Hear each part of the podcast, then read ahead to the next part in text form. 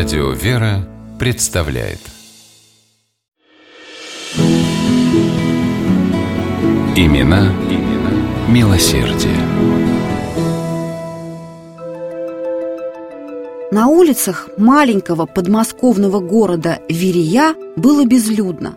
Лишь изредка ветер хлопал неплотно закрытыми ставнями чьего-то в торопях покинутого дома, да раздавался вдруг топот сапог.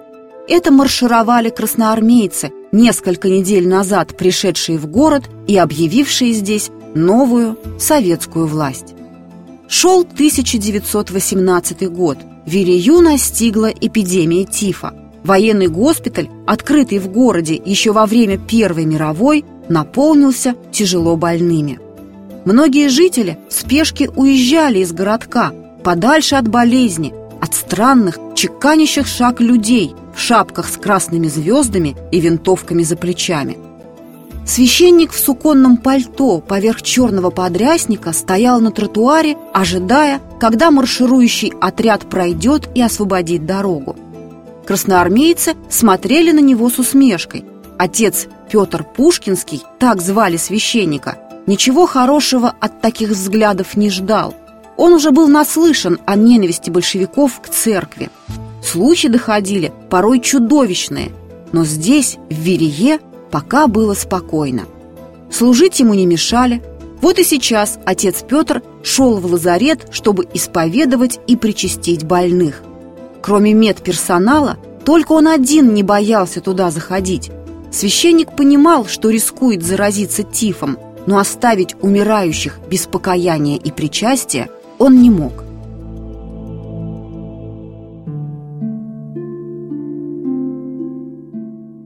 И болезнь настигла отца Петра. В страшной горячке он пролежал несколько недель, а когда, как сам он искренне считал, по милости Божьей выздоровел, вокруг все разительным образом изменилось. Большевики и сочувствующие им горожане уже не просто провожали священника презрительными взглядами, но открыто оскорбляли, обвиняли и угрожали расправой. И хотя литургии в Ильинской церкви, где служил отец Петр Пушкинский, продолжались, священнику уже не раз пришлось побывать под прицелом комиссарского нагана. Но трудности не сломили доброго, открытого, желающего помогать людям отца Петра. Вполне понимая, чем ему может это грозить, он не оставлял забот о ближних. В голодные послереволюционные годы он собрал горожан в сельскохозяйственную артель. Вместе они сеяли хлеб, выращивали овощи. Это помогло многим не умереть с голоду и пережить самое тяжелое время.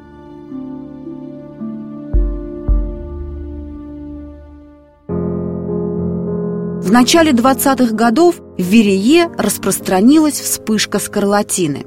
Отец Петр помог остановить эпидемию, он организовал по подписке сбор средств на дорогостоящую вакцину и сам обходил дома горожан.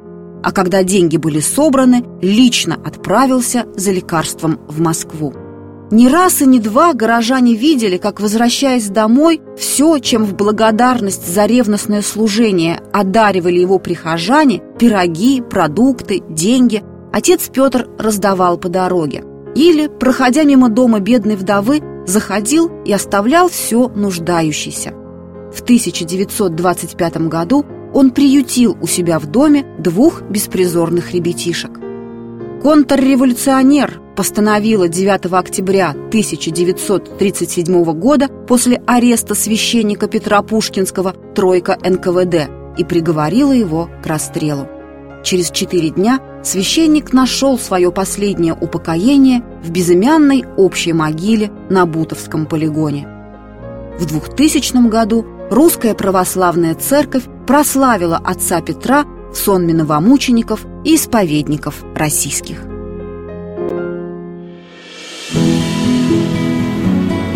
Имена, имена милосердие.